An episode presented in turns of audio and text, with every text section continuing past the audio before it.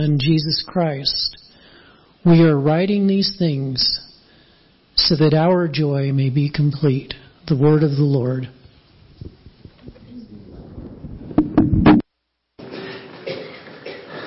Thank you, Dean. As uh, as they were leaving, you probably noticed, as I mentioned, that we have uh, a few more children than normal with us today, which is great. And that's a trend, at least since I've come. Of course, we we add a few children to your ranks, but uh, that that has been growing. And so we're going to probably need a little bit more help with children. Be prepared. This is a... A common refrain that my family has experienced, being a family with young children, um, and uh, as as the interim pastor here, I get to be a little bit more blunt with you than than in another situation. But congregations often say, "We really want a family like yours. We want young children and um, all all that that brings."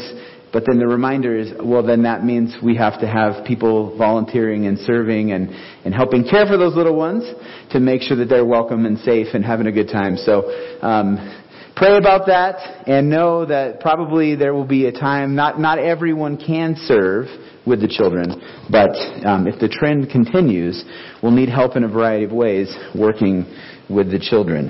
And that's a good problem to have. Yeah, amen. Okay, so as, as Dean read from, from First John, we are going to be beginning, or we are beginning, I should say, a series uh, over the next ten weeks looking at the Johannine Epistles. That's a fun thing to say. You can also just say First through Third John, the letters uh, of John. But biblical scholars say the Johannine Epistles, uh, or the Johannine Epistles.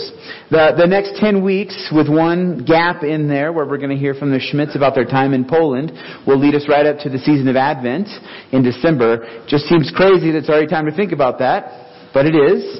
Um, so I look forward to sharing this with you. Now, now, today's section is really small, as you noticed, and so today's sermon is going to be a bit different than uh, maybe some. There will be more exposition on Scripture. I'm going to do some teaching and kind of set the stage for the, the letters as a whole, so that we're all kind of on the same page, if you will.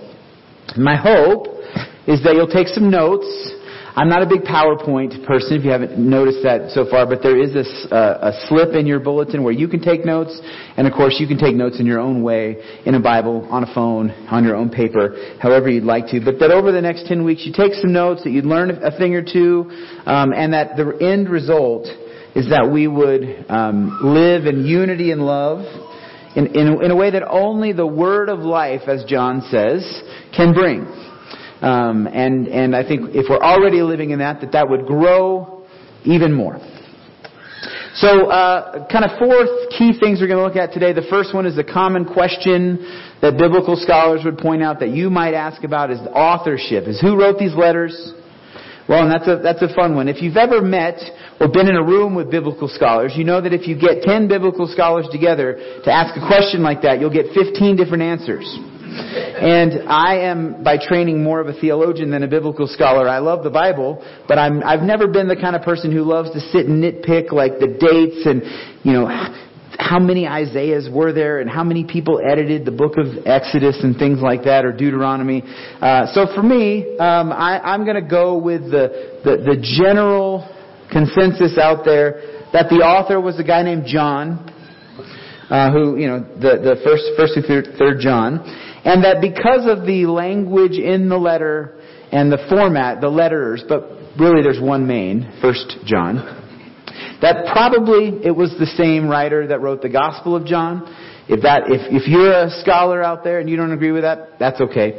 Um, but I'm going to go with the general consensus that most likely the person who wrote these epistles was the same apostle who wrote the Gospel of John. And if that's the case, then there's a decent chance it's probably also the person who wrote the Apocalypse according to John, or the book of Revelation, which has no S on the end. Let's just get that out there. So probably the same person wrote these epistles as the book of John or Revelation. Now, a lot of people debate that one. We're not looking at Revelation today, or really this, this uh, during this series. So we'll just chalk it up to basic tradition and leave it at that. And if you're somebody who really needs to dig into those dates and things more, you can buy me a cup of coffee, and I'm happy to, to figure that stuff out with you, but you'd have to buy the coffee. All right. So with that, number two, date. When was it written? This is the kind of thing that some of you don't care about much at all. But if you do, most likely, most scholars say that it was written around the, around the year one hundred. They'll date it anywhere, or the three letters, anywhere from like eighty-five, so about fifty years after the death of Jesus, to one hundred ten. So a safe estimate is around the year one hundred. So the church is barely even a church yet, still little groups of uh, pockets of, of Christ believers, Christ followers, uh, in a in a very tr- changing world um, where they're beginning to have some traction and um, figuring out who they are uh, amidst a, a, a rapidly changing and, and host- somewhat hostile culture. Now the main thing I want to talk about is what's the purpose of the of these letters. This it, the first four verses we're just basically just greeting, um, as you as you recall. What's the purpose? And we're going to see a lot more of this over the next nine weeks. Well, uh, most likely, and the thing that, that the writer that that John sometimes the the author John will say he or I, and sometimes they, kind of a plural. Like there's this sort of a school of people behind this. So I'll just say he or John, but sometimes it's plural language used in here. Um, he starts off by talking about the fact that, that he has uh, first-hand knowledge of our Lord. Uh, that he wants to represent or offer new teaching or or renewed teaching, we might say, on the things that he has first-hand uh, witnessed, seen, heard, touched even.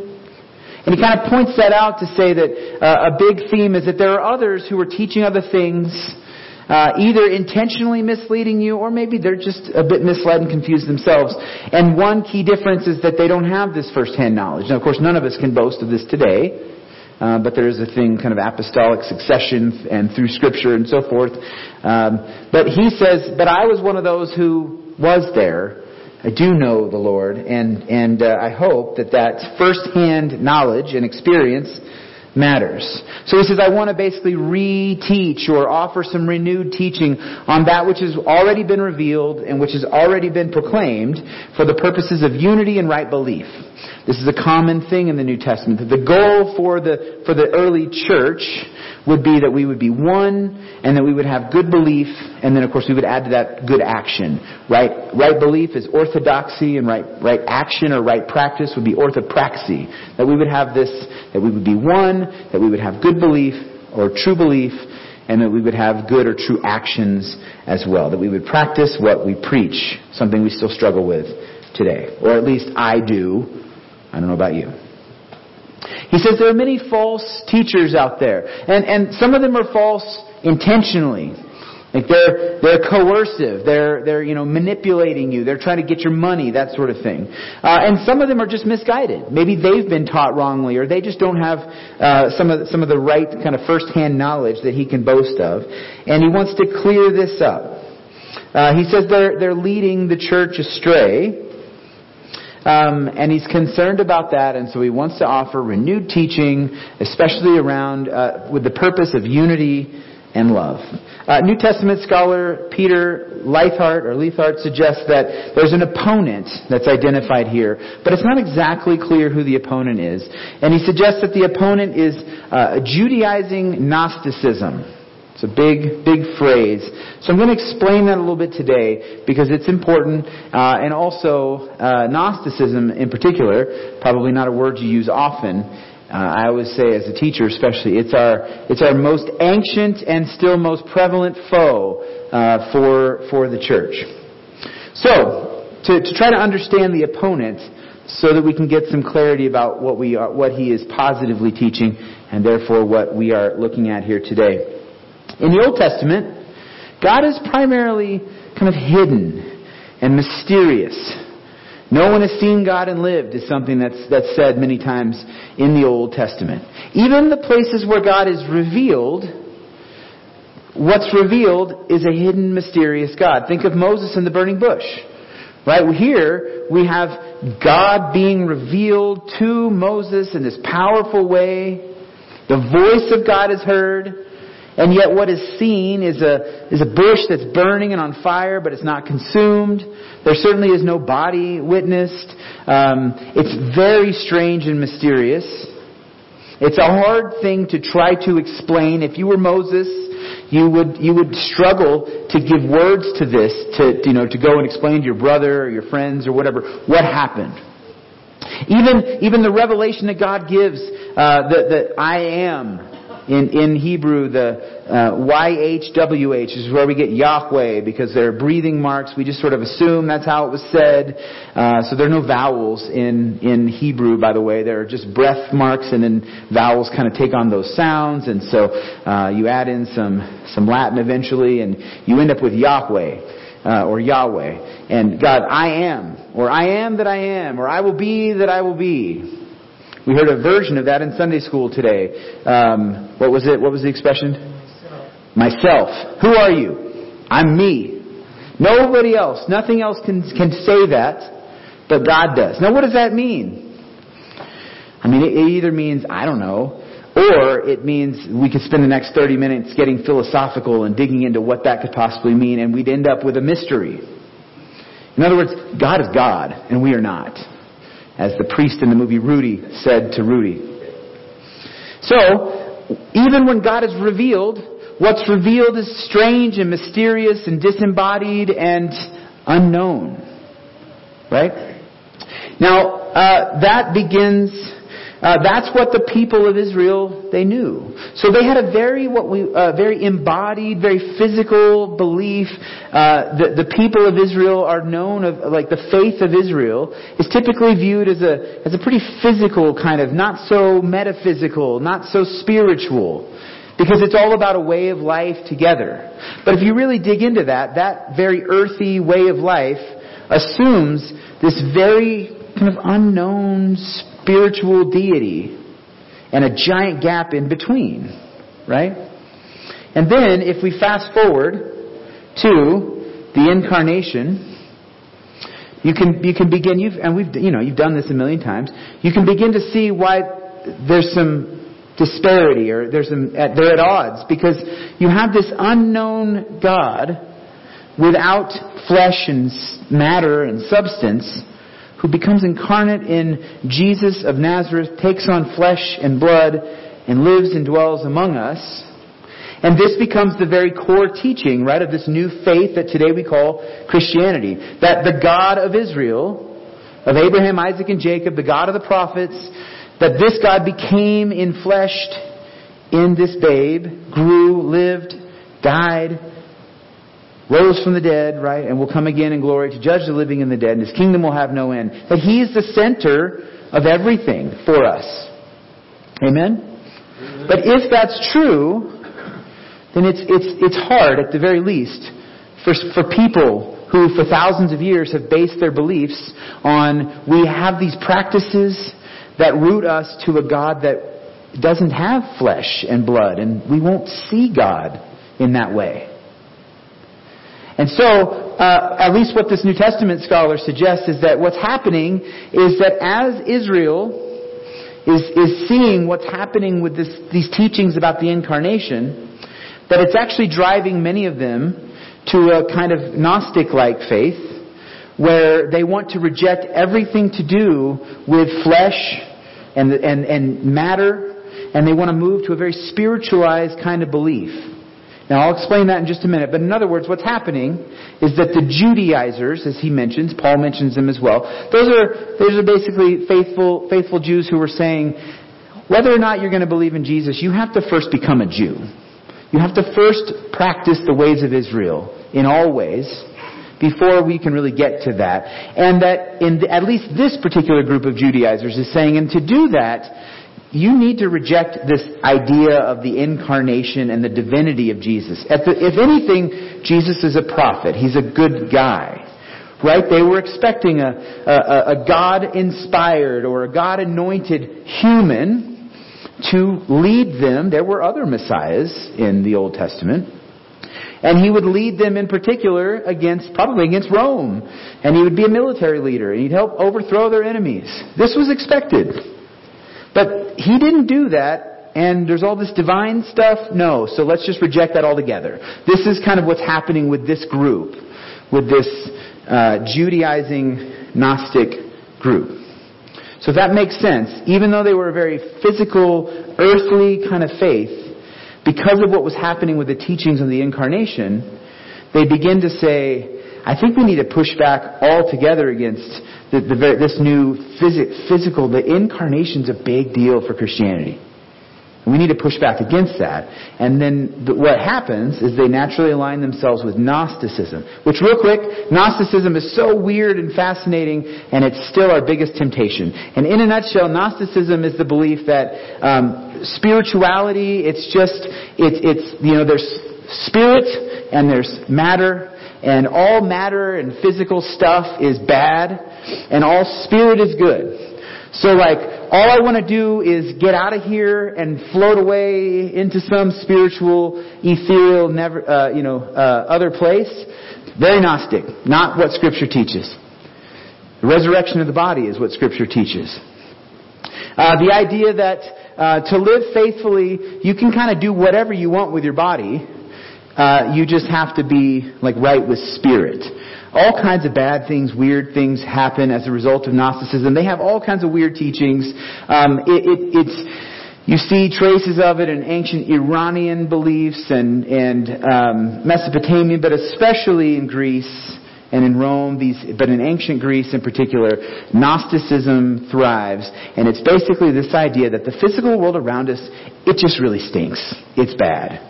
Our bodies are bad, the world is bad, everything is bad. In fact, they think that the physical world around us is a, is like an aborted like attempt at creating good. And we just need to get out of this. We are spirits trapped in bodies, and we need to get out of here. Some of this sounds like some of the bad teaching we hear today on Christian radio and teachings. Um, that what really matters is our spirits just trapped inside our physical shells. If we could just get out of here. It's actually the exact same thing that the Church of Scientology teaches, too, if you've ever studied that weird group. Well, this is not what Orthodox Christianity teaches. If you want to know what Christianity teaches, read the Creed, for example, the, the various, the Nicene Creed or the Apostles' Creed. Read the Sermon on the Mount and its teachings. But to, to sum it up, Gnosticism says physical, flesh, blood, body, bad. Spirit, good. So for Gnostics, the idea that the divine would take on flesh and come and, and live amongst us, would sweat, would get tired, and then would die a, you know, a traitor's death on a cross, bloody, nasty death. This is not what divinity does. Divinity stays away from flesh as much as possible, except maybe every once in a while manipulating us or messing around with us. And our goal is to just get away from flesh ourselves. So that's what Gnosticism teaches. And all through the ages, Christianity is tempted to make ourselves and our beliefs overly spiritual, ignoring the physical life around us, our communities around us, forgetting that we believe in the resurrection of the body and the life of the world to come, rather than sort of floating around spirits playing harps or something like that. Okay? It's a lot of fast and loose language there. But this is the opposition. So the opposition for this letter is a group that is most likely uh, a, a Judaizing group saying, if you believe this stuff, you Gentiles especially, you need to become Jewish first. And if you become Jewish first, part of that is rejecting the Incarnation. You can have Jesus. He can be a good guy. He can be a Messiah even. But a Messiah is not the Son of God. He's not divine. He's not the second person of a Trinity. He's not anything like that. He's just a man. So you got to get rid of all of that stuff. And then in order to do that, they begin picking up all these overtones of Gnosticism that say, really, this unknown mystery spirit, that's where it's at. And and with it comes the belief in secret knowledge, and and and only the only the, the special know about this God, and uh, all kinds of stuff that's unhealthy, um, and it's still a temptation today. So if any of that made sense, this is the, the opposition that John is writing about. And the opposition teaches, in short, that the incarnation is repugnant. It's bad. It's illogical. It doesn't make sense. It's a perversion of Scripture. Scripture being the Old Testament, right, at the time. Uh, think about, think about the Apostle Paul. First Corinthians, that the incarnation and the crucifixion, it is a uh, stumbling block to Jews and foolishness to Greeks. It's a stumbling block because it wasn't what they expected. And it was foolish to the Greeks because the divine does not take on flesh. That's not what the divine does. It's the same sort of opponent here that first that, that, that John is writing about. And he wants this the, the believers, and of course these letters are written, this one not so much to particular communities, so they were they're they're Catholic, or they're universal in the sense that they're intended to be shared, that all are meant to learn, because it, it clearly is a, uh, a an issue that all are being confronted with. The incarnation and the crucifixion are key. They're central to the Christian faith. And they're big stumbling blocks. And they're weird. They seem foolish to many. And yet they're the core of our faith.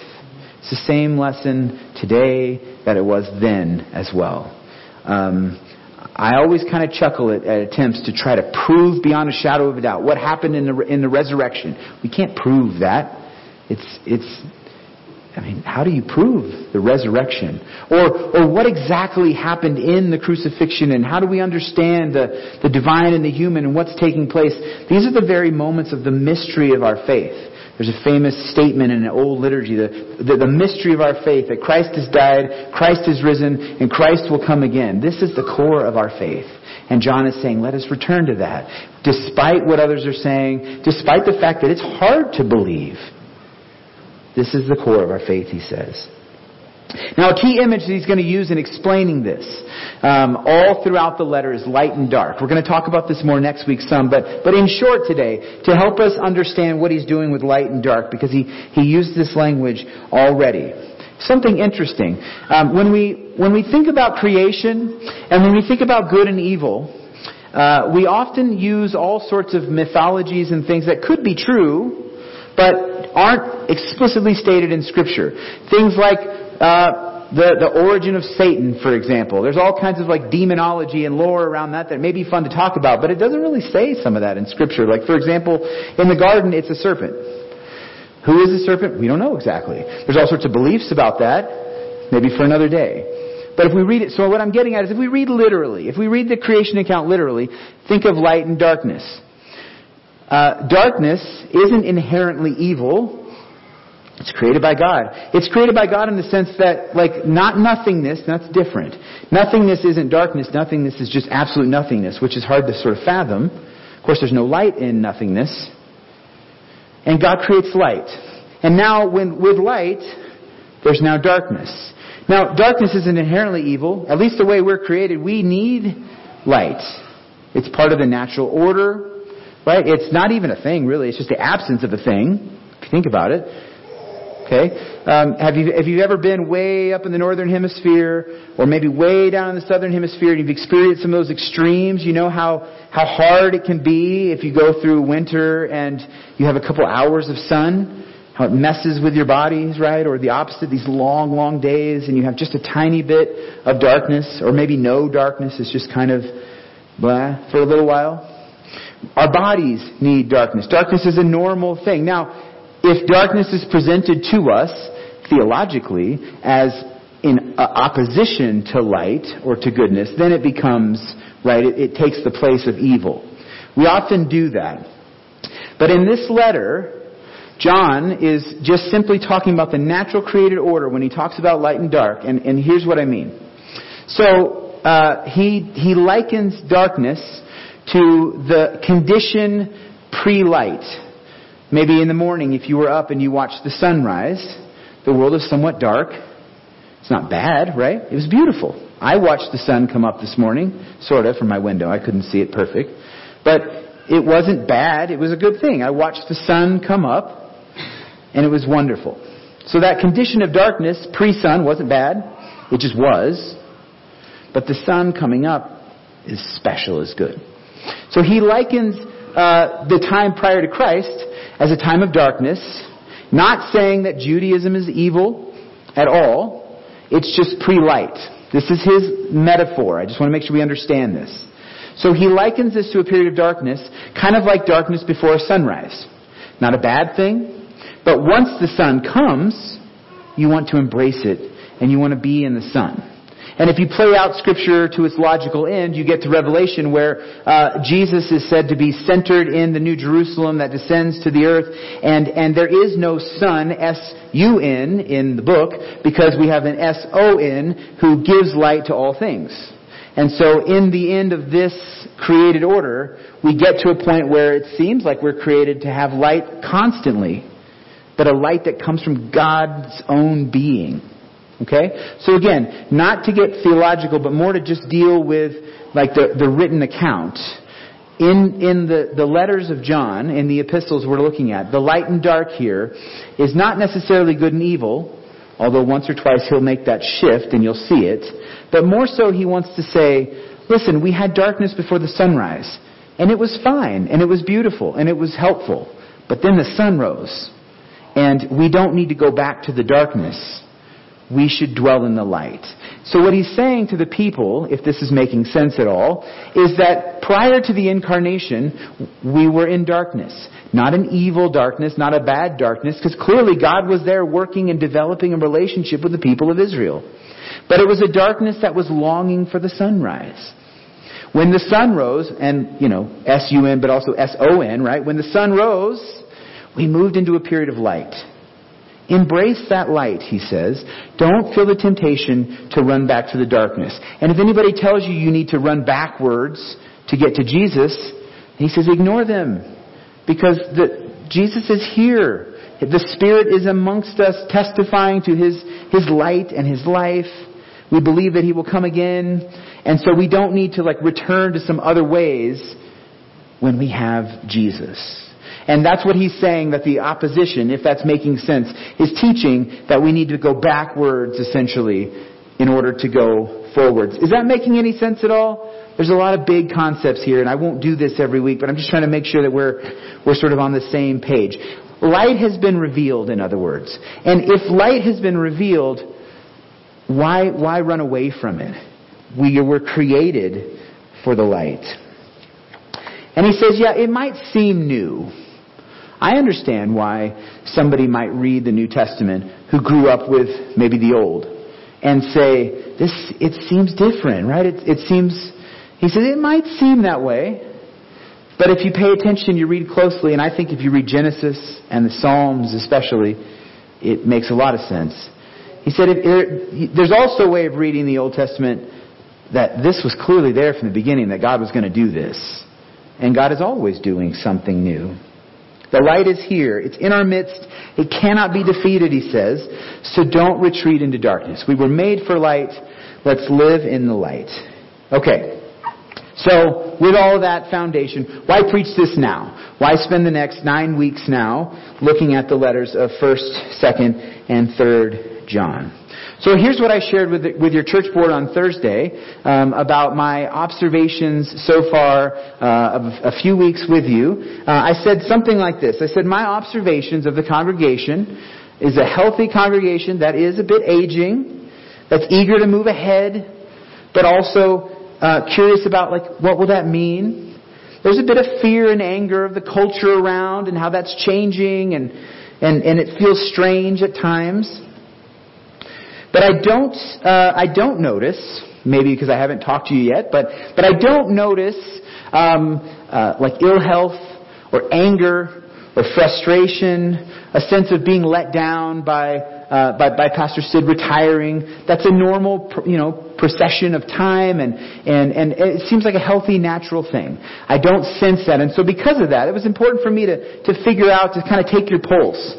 Um, because often in a situation like this, there's a lot of anger, or there's a lot of fear, uh, or whatever. And and so maybe I would have needed to, to work in another direction. But instead it seems like what we need is just some good biblical teaching on love and, and, and who we are called to be, on standing true and, and staying firm in our faith amidst a culture that maybe says otherwise, um, and just trying to lean into the gospel. And so I chose these letters as letters that do that, that speak generically to the church rather than a particular church, that says, hey, God is good. The Incarnation is the core of our of our faith, the Incarnation and the Crucifixion and the Resurrection. Um, John says, I experienced that firsthand, and so I want to help clarify that so that there's no need to, to go this way or that way. Let's stay in the center and let's lean into our faith and let's live lives of unity and love, is what he says. So that's my hope, is that over the next couple months, is that um, the teaching will be illuminating and helpful to you, that it will be encouraging to you, and that the end result will be that we will uh, grow even more in the love and the light of Christ. Perfect, radiant light has been revealed once and for all time in Jesus Christ, the Messiah, the Son of God, the incarnate Word, the Word of life, as John says in these letters. Let us be one in our faith, our hope, and our love, not because we simply believe in the Incarnation, hear what I'm saying, but because the Incarnation is real. This is, this is, it's so subtle, but that's what John is getting at in these letters. Let's not, let's not be one or go to church or whatever because we believe in the Incarnation, but because it, it's real, because Jesus really is Lord. And because God has gone to great lengths to redeem us and has a great plan for us because it's real. This is John's message, which I in turn hope to share with you. Let us believe this and live this out, as John says, so that our joy, I like how he says our joy, not just my joy, so that our joy may be complete. Because I think what he's getting at is that there's a depth to our faith, that if we accept that it's not just something we believe, but it's it's true, then our joy becomes complete. So I said a lot of a lot of things here, and again, I, I kind of did some teaching, and some of it was like, what, what's he talking about? Gnosticism, right? So I always do this. I, I mentioned that before. If you were totally tuned out, here's three takeaways to take home today that'll give you a bit of a foundation for um, for this series. And I'll try to make sure, I say I don't put PowerPoint stuff up much, but I'll try to make sure these takeaways are on the screen for you in the future. I should have sent this ahead. So the first, I'm going to be assuming for this series that, that John is the author of these letters and that it's the same author definitely as the Gospel of John and most likely the book of Revelation as well. Okay, so I'm just going to refer to John as the writer, and that whole grouping of, of texts go together. It's very common in that time, that uh, uh, period of the world as well, that there would be like a school of, there'd be a, a person who maybe leads a school of thought like John, who would have uh, disciples with him, and sometimes they would do writing in his name, uh, and it's like approved by, and they're all kind of working together. So it could be that kind of situation as well. I'm just going to refer to the they, them, he as John. Uh, that's how he does it in the writing. The second takeaway is that John writes in opposition to Gnostic Judaizers who reject, and the, the key to that, they reject the Incarnation, they reject the divinity of Jesus. They want to embrace Jesus as just a good guy, as a, a physical man who was maybe anointed by God, but we need to get rid of all the spiritual stuff. Uh, and, and as a result, you get this kind of hybrid of Judaism and Greek Gnosticism. That that's what he's writing against. And it's important. Because if you're not paying attention, uh, our greatest challenge, I think, as Christians today, is to overly spiritualize our faith so that our faith is really just about like me and Jesus and getting away to some other place, and it has nothing to do with the physical world around us, which was real central to, to Jesus, to the disciples, to the New Testament. The third takeaway, final one, is that John's going to be urging us to move from darkness into light in these letters. This is a, a common imagery that he's going to give us. To move from darkness into light. He is not saying, and I am not saying, that Judaism is evil, that the Old Testament is bad, or anything like that. He's just using a natural metaphor, not a theological one here. That just like the day cycles, and I described that we move from the darkness of the morning to the sunrise, he's saying we've done the same thing. And that because the Son has risen, we can embrace that and live into it. We don't need to go backwards into the darkness. Okay? This is a real common theme, that we have moved from the old ways to the new ways. And the old ways weren't bad. It's just now we have the new ways. And so he says, I'm writing to help you like dig into that and stay true to that. Does that make sense? I hope so. I hope that over the next nine weeks, as we're going to mainly work through First John, uh, and then we'll spend a week in Second John and Third John because they're so short, um, that again, that the end result is that, you know, biblical knowledge will increase, that you'll be edified in some way, but I'm hoping, if nothing else, that you come away with a deeper understanding of the love that we are called to share together, the love that God has for us, and the unity that we are supposed to have with one another, uh, in the world, for the world, that only the, the Lord of life can bring to us, that the Word of life can bring to us. Amen? Amen. That is it here. Uh, I was, so I'll, in another week or two, I'll have our rhythm fully figured out. But I'm used to some other things afterwards, and that's not the case. So if you would stand uh, and receive the benediction, and you're prepared to go out into the world, may you go forth as those who believe in the Incarnation, walking in the light and love of God. Go forth into the world. Go in peace. You're dismissed. Amen.